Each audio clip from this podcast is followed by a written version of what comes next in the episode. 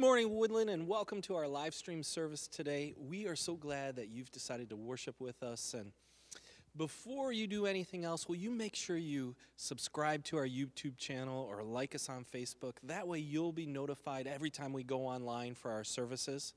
And also, we'd love it if you would just simply write a comment, let us know who's watching today as well. Now, in just a few moments, I'm going to be praying over our offering, but I want to share with you just a couple ways that you can give today. The first way is by simply texting to give, by texting the keyword Woodland Church. That's one word, Woodland Church, to the number 77977. Another way to give is through our website at woodland.church. You can also give through our Woodland Church app. And if you haven't downloaded our app, I want to encourage you to go to either the App Store or the Google Play Store and download it by searching Woodland Church Mobile. And you can use our app if you've got multiple devices today to uh, take notes as well. And you can look through it and see so many other different things as well. And so I want to encourage you make sure you download it today. Also, you can write a check and mail it to the church as well. Now, I also want to remind all our kids today to join us online at 11:30 for our Timber Ridge Live on our Facebook page as well. Now, Will you join with me in prayer today? Father, I thank you so much, God, that we get to worship you. And I pray right now, Lord, may you come and may you minister to your people. Lord, as we open up our hearts and lift our voices to you today, God, may you fill our homes with your presence. And may you touch us and change us into, your, into the image of you, of who you want us to be. I pray in Jesus' name, amen. Will you join with me this morning as we worship?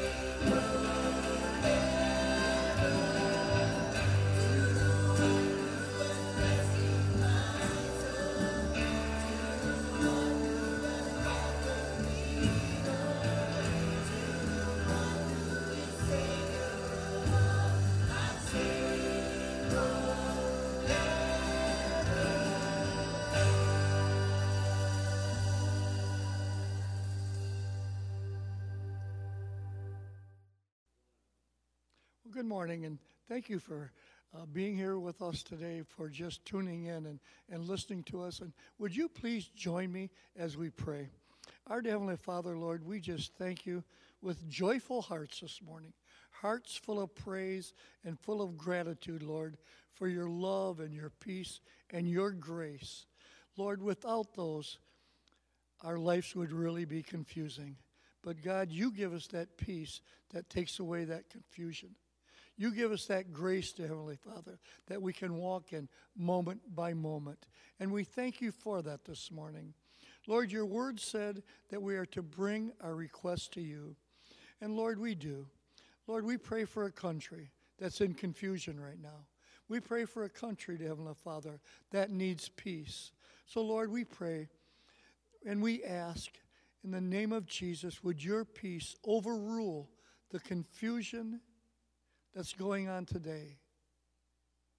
Would your peace overrule the Heavenly Father the trouble that's going on today, just not in our nation, but across the world? And Lord, this morning also, we thank you, God, that you are the God that heals, that you are the God, the Heavenly Father, that is concerned about each and every one of us. So, Lord, this morning, we pray for those that maybe right now can't even pray for themselves. God, we pray that you would touch and that you would heal. Lord, those in the hospital, Lord, would you touch and would you heal? Those, the Heavenly Father, this morning that are home and are suffering from maybe cancer, heart disease, knees, backs, just a lot of things. That's, Lord, suffering even from confusion this morning and don't know what to do and how to do it. God, we pray for a healing in those lives this morning. Meet each and every one of them, Lord, where they're at. Where they're at, Heavenly Father, in their spiritual life, where they're at, Heavenly Father, in their physical life and in their mental life. God, may there be victory in the name of Jesus this morning as they yield to you and as you touch and you heal. Now, Lord, this morning, we thank you for your word. We thank you for your word, Heavenly Father, that's powerful. Your word, Heavenly Father, that speaks to each and every one of us. So we pray this morning as Pastor brings that word that you've laid upon his heart just for us this morning. We pray, God, that we would be doers, just not listeners, but doers of your word this morning. We ask it in your precious and holy name. Amen. Good morning and happy Father's Day. I am so thankful to be able to come and share with you today a message that I've entitled Becoming a Friend of God. On this Father's Day, I want to give a big shout out to all the dads that are raising and nurturing their children to know and to love and to serve God. All of those times that you spend with your children, teaching them the scripture, praying with them at night before they go to bed, I'm telling you, Dad, that makes a huge difference in their life. They need to learn from their mom, and they need to learn from you as well what it means to be a passionate follower of Christ. As a matter of fact, they learn some things from you that they'll never learn from their mom about a relationship with God. And moms, they'll, your children will learn things from you they'll never learn from their dad about a relationship with God.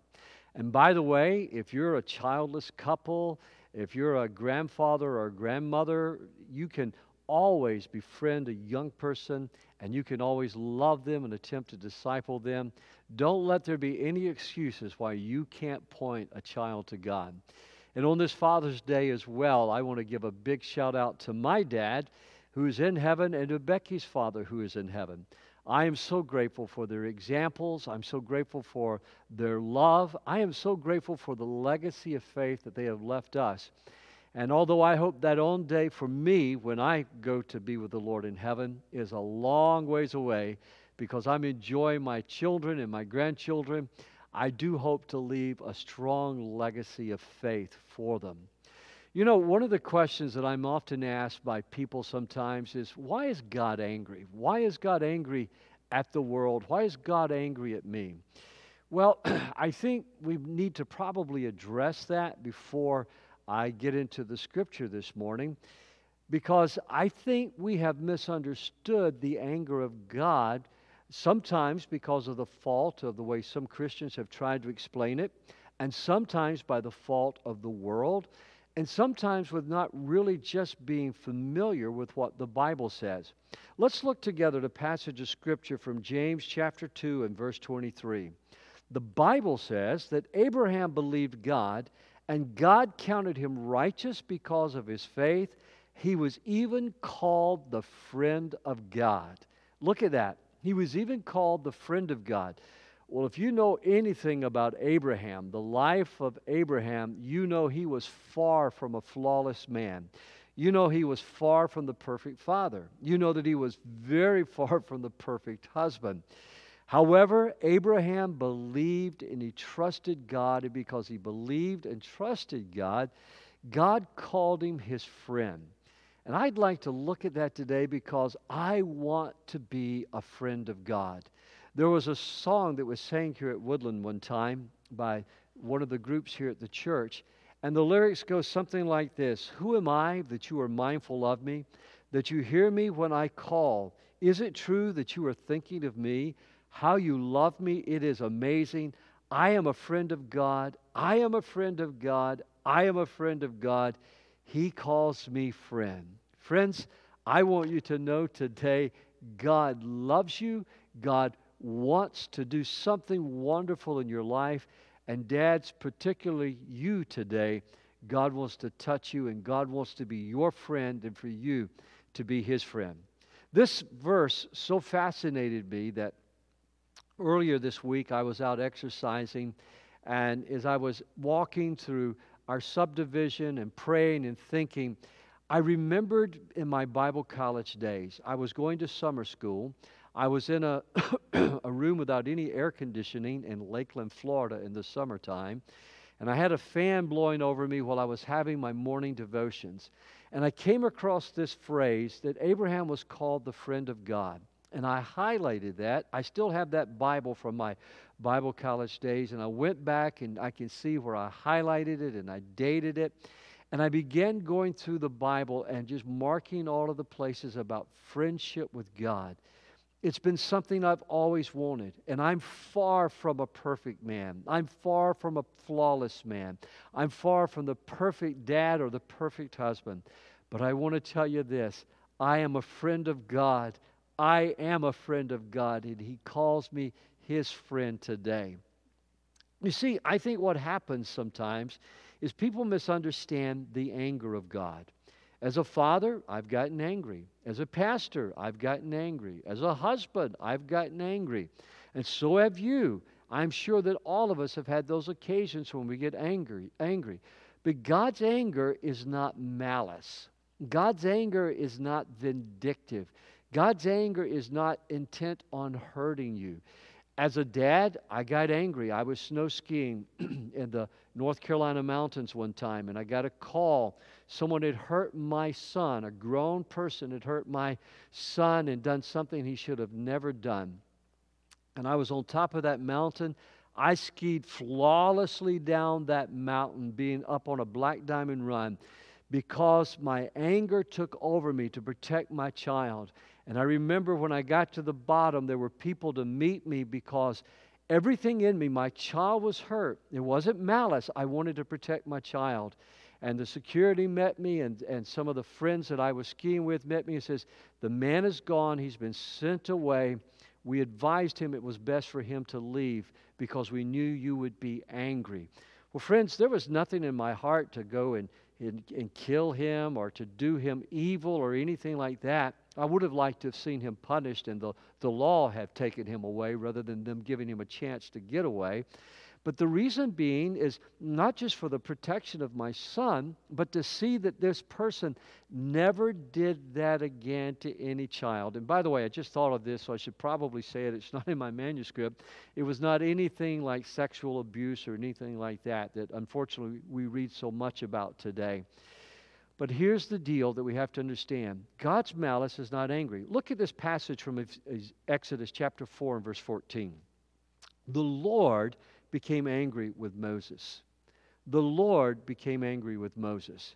Now, friends, we know that God loved Moses. We know that Moses, like Abraham, walked with God. We know that the Bible says that God spoke with Moses face to face as a friend. When I go to the Capitol and I go into the House of Representatives, I always look up because there is a motif of Moses that the President of the United States has to look straight at while he's giving the State of the Union address. Because Moses' portrait or his motif is in that Capitol building and is right in the president's line or the speaker's line of sight as they speak.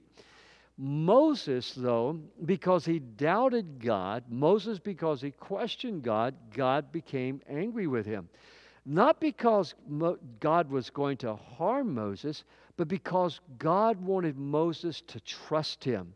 God wanted Moses to follow him. God wanted to, to take and deliver the children of Israel through Moses. Well, there are times that you might become angry with someone because you believe an employee or your employer is capable of, of doing better for his employees or doing better uh, by you as an employee. There are times when you may get angry with your children because you know they're capable of doing better. If your child is, a, is an A student and brings home C's, you're not going to be very happy about that. If your child is a, is, a, is a D student and brings home a C, you're going to be very happy about that because you see the child trying. C.S. Lewis said these words in a book called Letters to Malcolm, chiefly about prayer. He said, Anger is the fluid that bleeds when it's cut. Anger is the fluid that love bleeds when it's cut.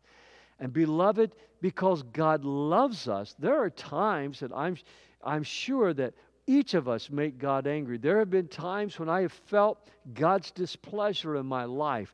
Sometimes it's been conviction. Sometimes it's been fear where I've not been willing to step out in faith and to trust Him. But because God loves me and because He's my friend, He doesn't give up on me. Now, you see, we think about anger too often in the way that anger happens in the world. Matter of fact, we've all seen people in road rage and they uh, run somebody off the road. Or sometimes we read these tragic stories about road rage where somebody becomes so out of control and angry they pull a gun and they'll shoot somebody on the highway.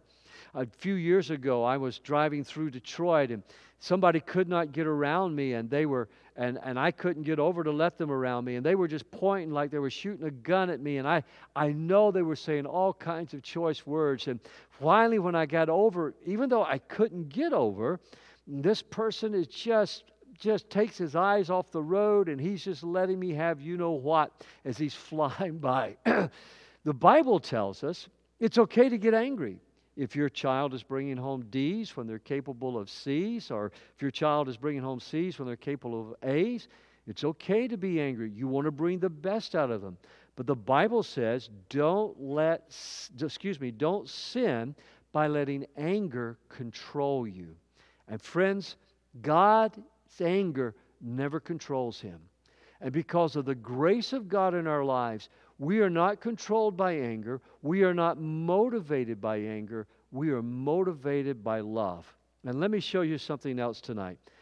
God shows his friendship to me by giving his life for me. Over to my left, there's a large cross. And I love that cross because it's a reminder to me of what God has done for me. When we have prayer service here at the church, occasionally I'll see people slip over and just kneel at the foot of the cross as they're praying. There's not a crucifix. We don't have Jesus hanging on the cross, although there's nothing wrong with that. The cross is empty because Christ rose from the dead, and we want to keep that in front of everybody. But we never want to forget the price that God paid for us. God gave his life for you. God gave his life for me. God became a man. God became Jesus and He died for your sins and He died for my sins upon the cross. It's that beautiful doctrine of the incarnation that we talk about. It's that beautiful doctrine that we celebrate at Christmas when we sing, O come, O come, Emmanuel, and ransom captive Israel. It's that song we sing, Joy to the world, the Lord is come, let earth receive her King. We rejoice and we celebrate the birth of Jesus and how that God somehow or another supernaturally came to give his life for us. In John chapter 15 and 13, Jesus said, There's no greater love than to lay down one's life for one's friends. God showed his love in laying down his life. And he did it, notice for what he said, not for sinners. I can't find anywhere in the Bible where Jesus ever called anybody a sinner.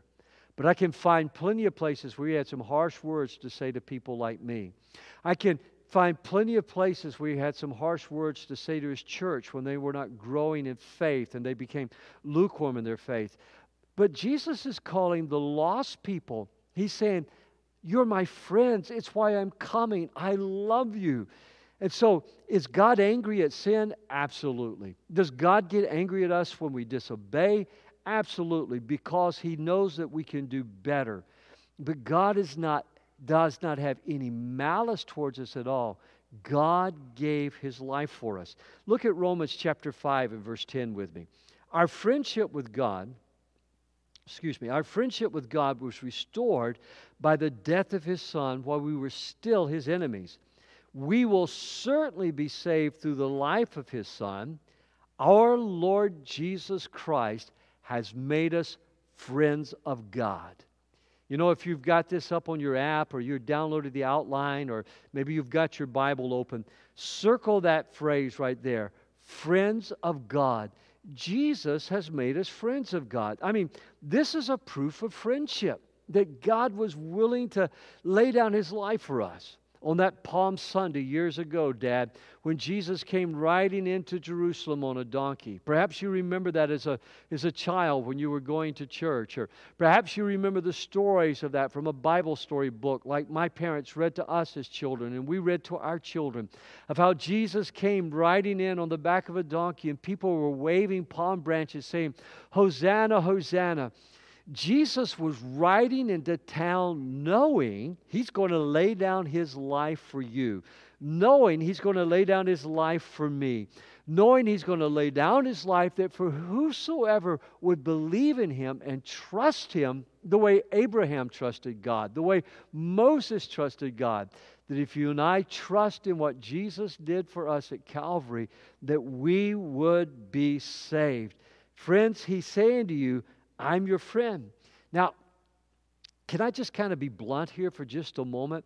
Sometimes we know who our friends are because of what they're willing to do for us. Let me say it again. Sometimes we know who our friends are because of what they're willing to do for us. And I know that sounds rather crass or rather blunt, but let me see if I can illustrate it like this.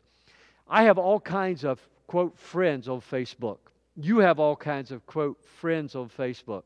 But I can tell you right now that if I need some of those friends to show up at midnight because I don't have food for guests, if I need some of those friends to show up at midnight because I run out of car uh, gas in my car, they're not going to be anywhere close by. But the friend is the one that I can pick up my phone and I can hit the speed dial to my friend and say, "Hey, could you come and help me? I've run out of gas. I've got a flat tire, or I need some food. I've had some unexpected guests, and the grocery store is closed during the COVID virus, perhaps. And that person that is my friend says, Of course. The person who's not my friend says, What are you doing calling me? Why are you calling me? No.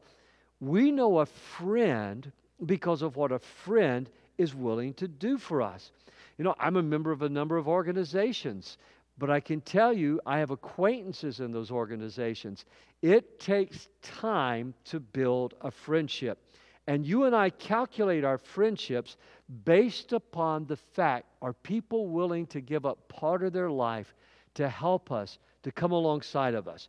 The next thing I want you to see tonight, the third thing I want you to see, is that God shows his friendship to me by confiding in me. God shows his friendship to you by confiding in you. Trust is a wonderful thing. And I've often said that trust brings the best out of me, trust brings the best out of you. When people trust us, it just makes us want to do better in life because we're being trusted.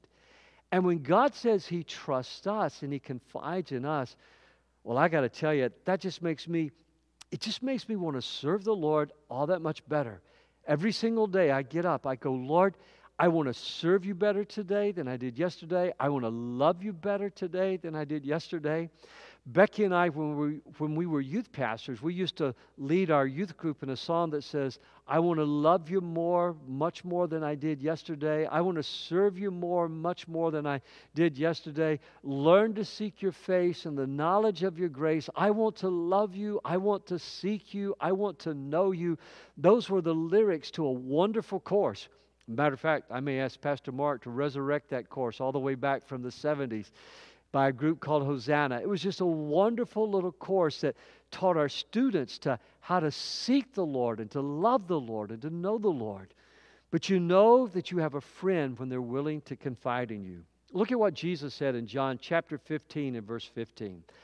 I no longer call you slaves because a master does not confide in his slaves. Now you are my friends. Say that with me. Now you are my friends, since I have told you everything the Father told me. You know, I want to be your friend. I sincerely do. It's why I want to tell you what God has said to you. Whether you're a Christian or whether you're not a Christian, I want to be your friend because God has confided in me through His Word. God has confided in you through His Word. We've been given the Bible so we can know the mind of God, the heart of God, the thoughts of God, and He has confided in us. And you know that it's a mark of friendship when somebody says to you, I trust you, I want to share this with you. You see, you know somebody's not your friend when you don't want them to know secrets, when you don't want them to know the deepest closest parts of you. As a matter of fact, you know somebody is not your friend when they walk into a circle of conversation, and because you know you can't trust them, immediately you stop talking because you can't confide in them. And we've all met those people that we can't confide in. We've all met those people we can't trust in. Now, my kids have all told me, Dad, when we go, are going to have a baby, you're the last person we're going to tell what the baby's name is because you can't keep a secret when it comes to your joy about grandchildren. As a matter of fact, let me say that again. I believe that my, my, my son, my oldest son, had to rename one of his children because in all of my excitement, I called out his name and talking to people in a church on a Sunday morning. Well, sometimes it's not because people have ill intent, but because they get so excited. And you say to that friend, I'm going to tell you something, but you've got to promise you're not going to tell anybody. Well, here's the good news. Jesus doesn't tell us to keep quiet. Jesus doesn't keep tell us to keep silent. He tells us shout it from the rooftop. Share it with everybody. Each day the book of Psalms says, tell someone that he saves. Friends, God has confided in us the best news of all that Jesus Christ is Lord, and He wants us to share.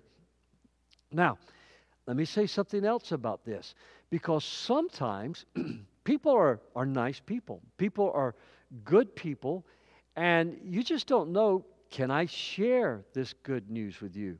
Matter of fact, you're not sure how to approach it. And so, because you haven't learned to confide in them yet, you start trying to build a relationship. So maybe, just maybe, you begin to build that relationship, and then sooner or later, you realize you're willing to confide a little bit in them. Now, how do you know that you've found somebody you can confide in? Well, I'm going to give you a real easy secret.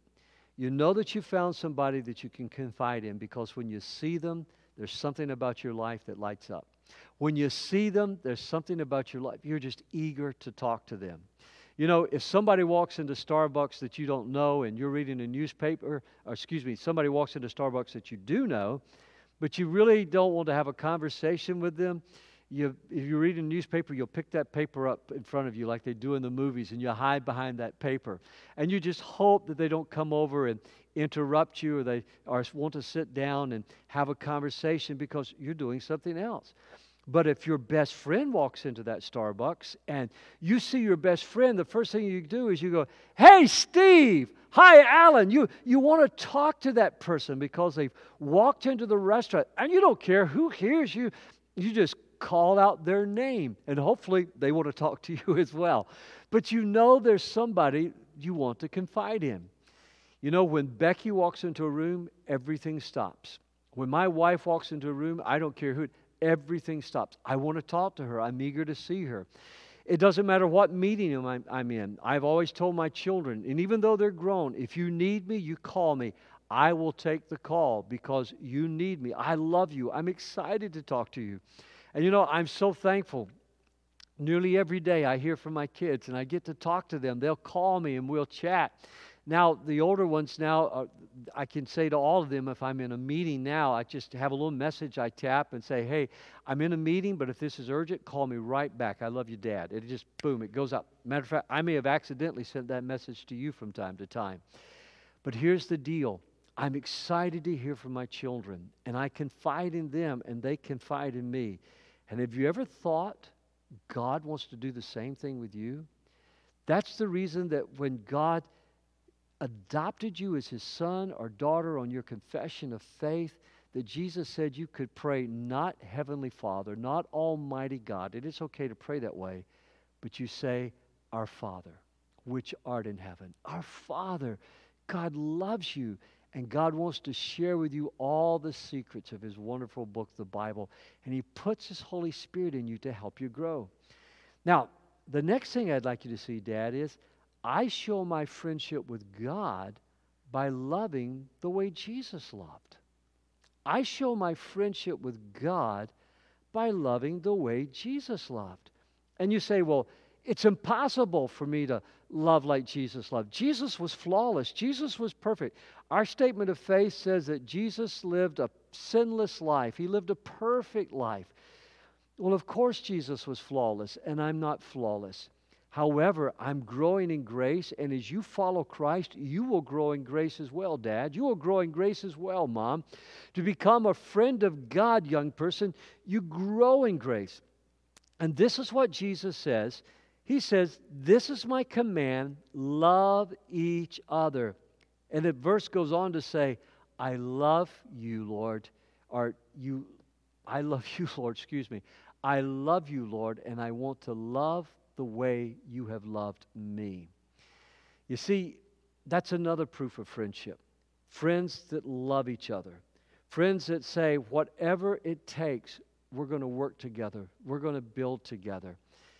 And Jesus says, whatever it takes, I'm going to build. So sometimes you might become angry with a friend, but you don't give up on the friend. Sometimes you might become angry with your child, but you mean no malice and you don't give up on that child. But you learn to forgive, and when you forgive, you don't bring it back up. You know, love holds no record of wrongs. Some of the marriage counseling that I do, what happens is is the couples keep going over the same things over and over and over again. They've never forgiven each other. Oh, they've said the words, I forgive you, but they've never really forgiven. You say, Pastor, how do you know that? Because the Bible says love holds no record of wrong. Now, because I'm not a flawless man, if Becky ever calls my hand on something, you know, I might have all these things come up in my mind that I could say back, but love will not do that. Love will not bring up anything that she may have done wrong. Love will not bring up any past hurts or pains because once you deal with them and you forgive, you forget. You forgive and you restore if restoration is necessary. You forgive and you rebuild trust if trust is rebuilding trust is necessary. But you don't keep bringing the same thing back up again. And Jesus is saying to us, don't miss this commandment.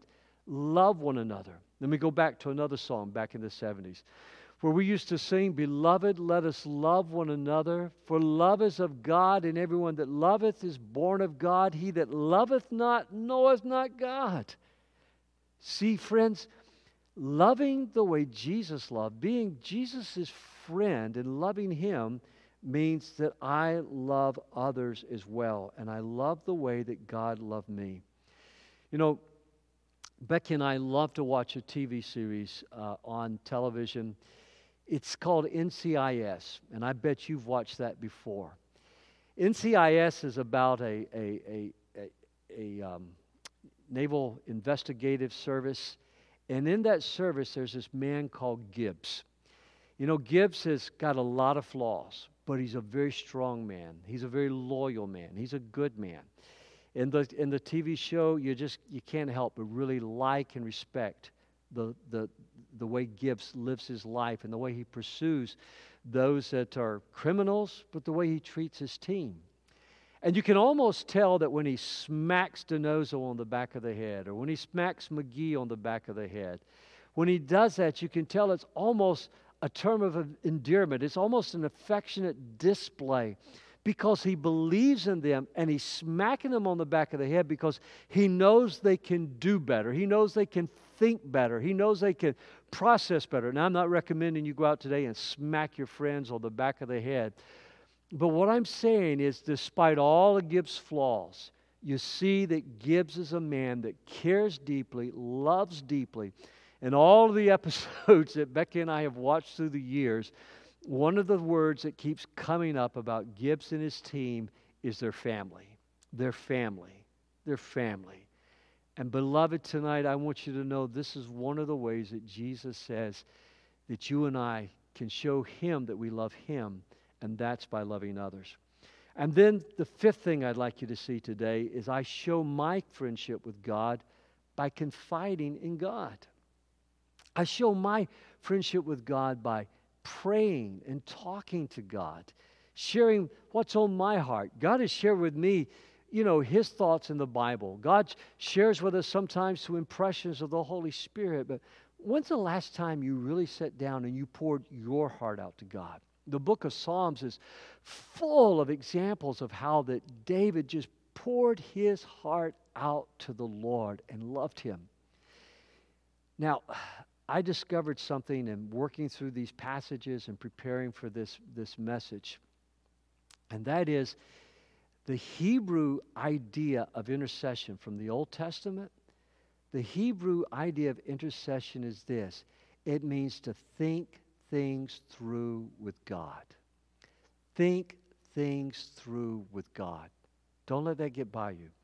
In the book of Isaiah, God says to his people, He says, Come let us reason together. Let us think through this thing together. Let's talk with one another.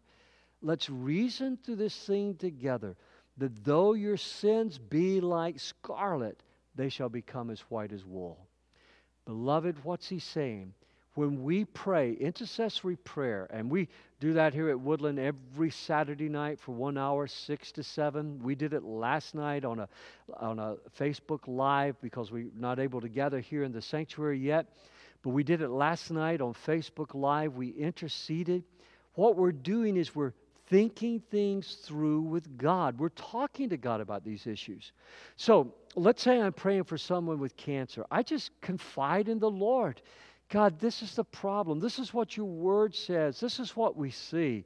Maybe I'm praying with a parent that has a rebellious teenager, and I say, Lord, you gave them this child. I had the privilege of dedicating this child to the Lord. When they were a baby, the parents brought them here, and I took baby and lifted it up in my arms, and I dedicated it, and the parents committed to raising that child in the knowledge and the fear of the Lord.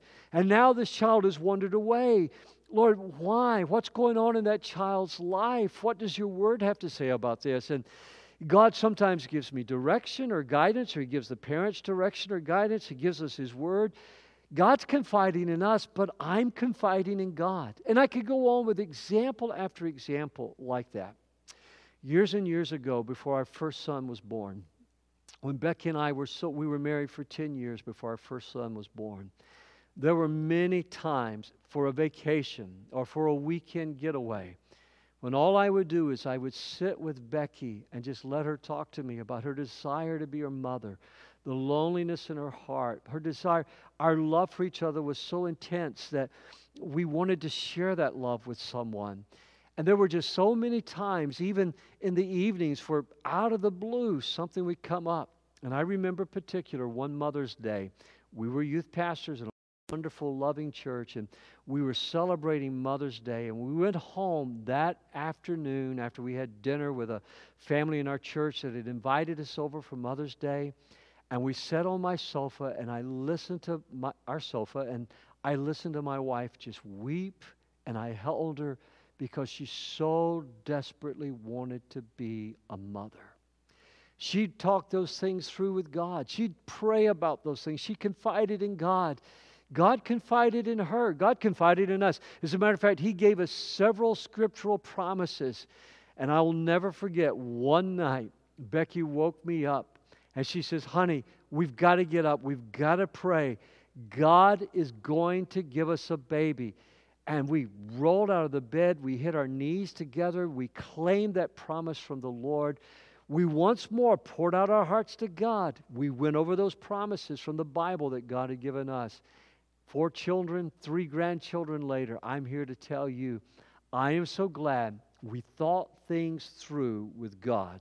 Look at John chapter 15 and verse 16 with me. You didn't choose me, I chose you. I appointed you to go and produce lasting fruit so that the Father, look, so the Father will give you whatever you ask for using my name. What is one of the proofs of friendship? It's that I think things through with God. It's I confide in God. I become an intercessory prayer warrior and I ask for the things that God wants to bless you with. I ask for the things God wants to bless this congregation with. I ask for the things that God wants to bless my family with, for our community and our nation.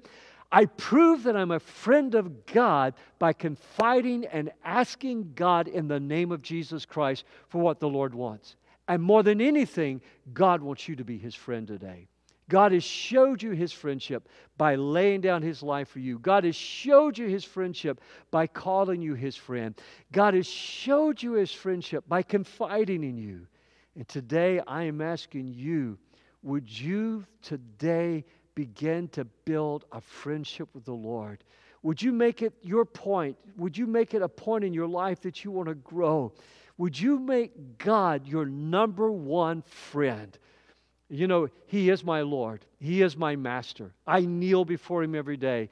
So when I use this word friend with God, don't think for one moment I'm being flippant. Don't think for one moment I, I would come up and punch Jesus on the shoulder and say, How you doing, buddy? I'm sure if I when I get to see the Lord, I'm going to bow at his feet. But I know that he is my friend, and I know he wants to be my friend. Look at what the Bible says in Philippians chapter 3 and verse 8. Everything else is worthless when compared with the infinite value of knowing Jesus Christ, my Lord. The most important relationship in your life is not your marriage. The most important relationship in your life is not your children. The most important relationship in your life is not the church. The most important relationship in your life is God. Having that friendship with God through Jesus Christ, His Son coming to Him in faith and accepting what He did for you at Calvary. He laid down His life for you so that you could be saved. Number two, make time to be still and to be silent. Make time to just be still and be silent. You know, when I'm with friends, I don't answer my phone. When I'm with friends, I put it on silent. Now, if my children call, like I said earlier, if my wife calls, I'll say, I need you to excuse me unless I, if they call me back and I send that message to them. But with friends, sometimes just quiet. We're just there together. The fact that we're making a road trip together, the fact that we're hiking together, the fact that we're playing golf together doesn't mean that we've got to be talking all the time. But you've got to take time to be still and to be silent. The Bible says, Be still and know that I am God. Friends, in your busy schedule, and I know you're busy, in all the demands upon your time, and I know there are a lot of demands upon your time, there's a lot of demands upon my time. But it's so important every morning to get up and spend time with God before you go to work. Even if it's just a few, maybe you're not a morning person, but get up for just a few minutes and just be still before the Lord and say, Lord, I want to know you better today than I did yesterday. I want to serve you better today than I did yesterday. Lord, I want to learn to seek your face and the knowledge of your grace. When you take that time to be still and to be silent, you will begin to grow. And it'll make a difference in your day, it'll make a difference in your relationships because you spent time with the Lord. And then finally, make up your mind to know God more fully. Make up your mind. In most of life, when we make up our minds to do something, we do it. You say to your child, if you'll make up your mind, you can pass this test.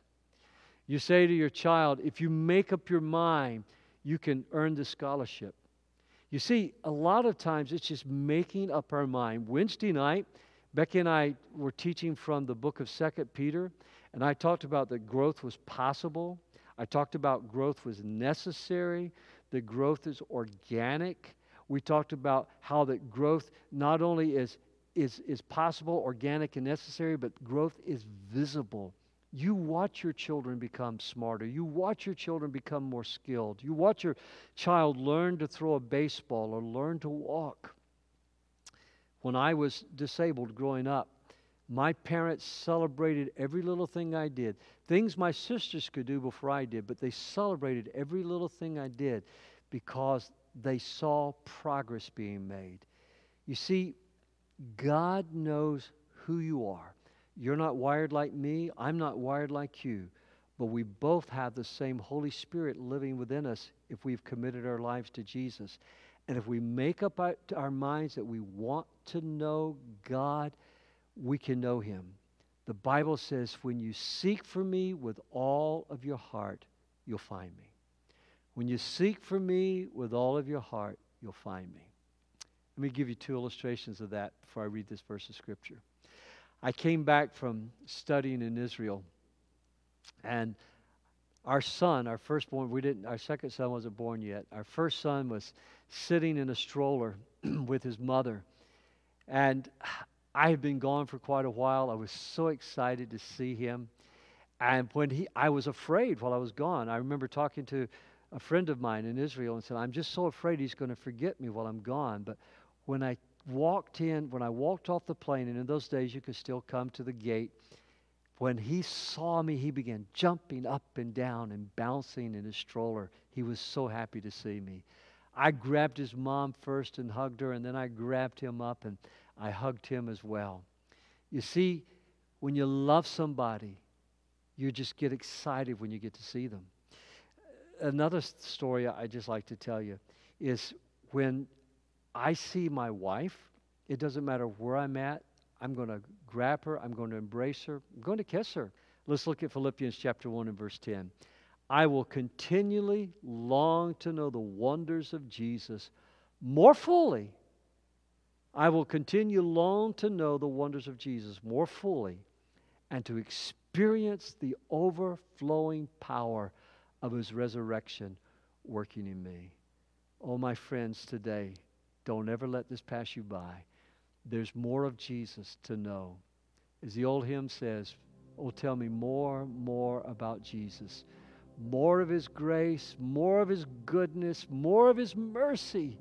There's more to know and to learn about our wonderful Lord and Savior, Jesus Christ.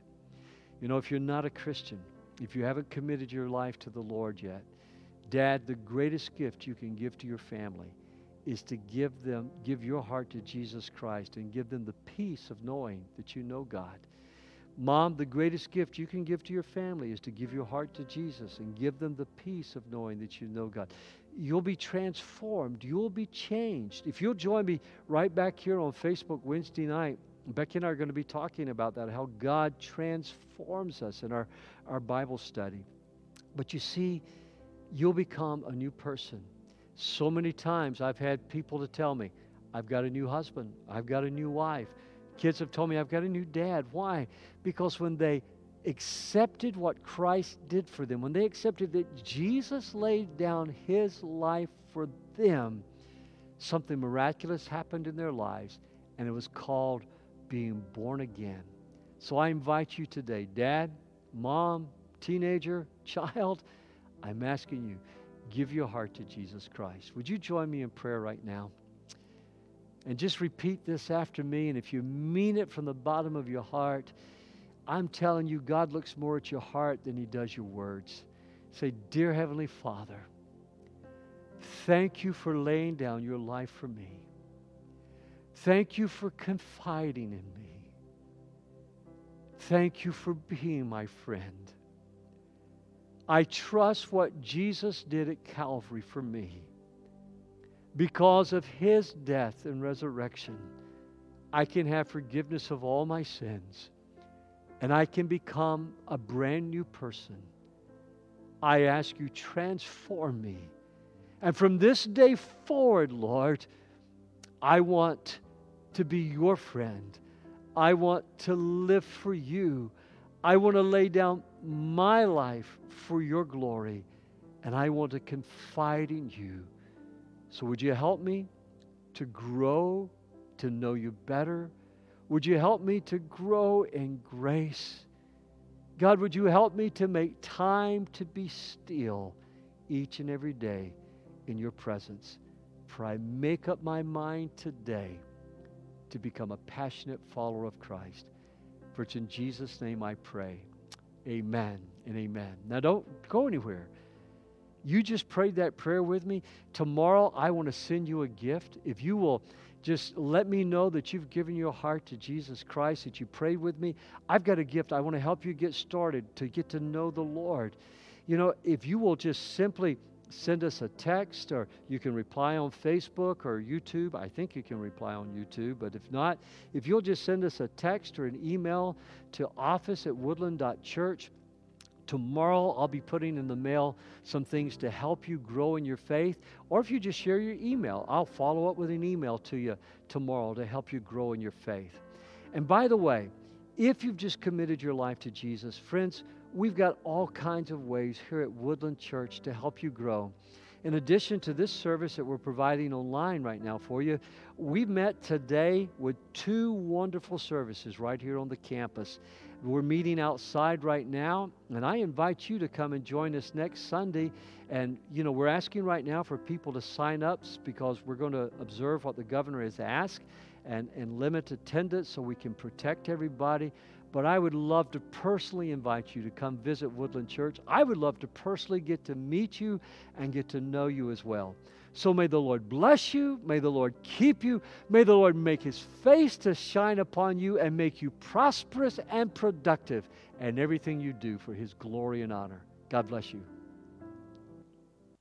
Well, family, we're so glad you were with us today, and happy Father's Day to all you dads out there. And Absolutely. Have a wonderful Father's Day. We're, we hope that you have a great day with your family, your kids. Your presents have been in the garage for like a week, so Yeah, I'm looking forward to going home and opening them today. I hope you have a good screwdriver and pair of pliers. Then I'm not looking forward to going home to open them today. I'll wait till they come home.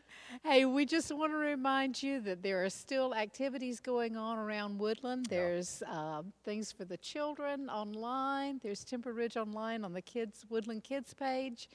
Uh, if you prayed that prayer today and gave your heart, committed your life to Jesus Christ, we want to send you a gift this week. Absolutely. We'd like to send you this new believers packet, and this is one of the best examples of a Bible for new Christians and for those of you that have been serving the Lord for a long time. I have enjoyed reading every article and every help in this Bible, and it's it's a it's just the New Testament, but it's entitled "How to Find God."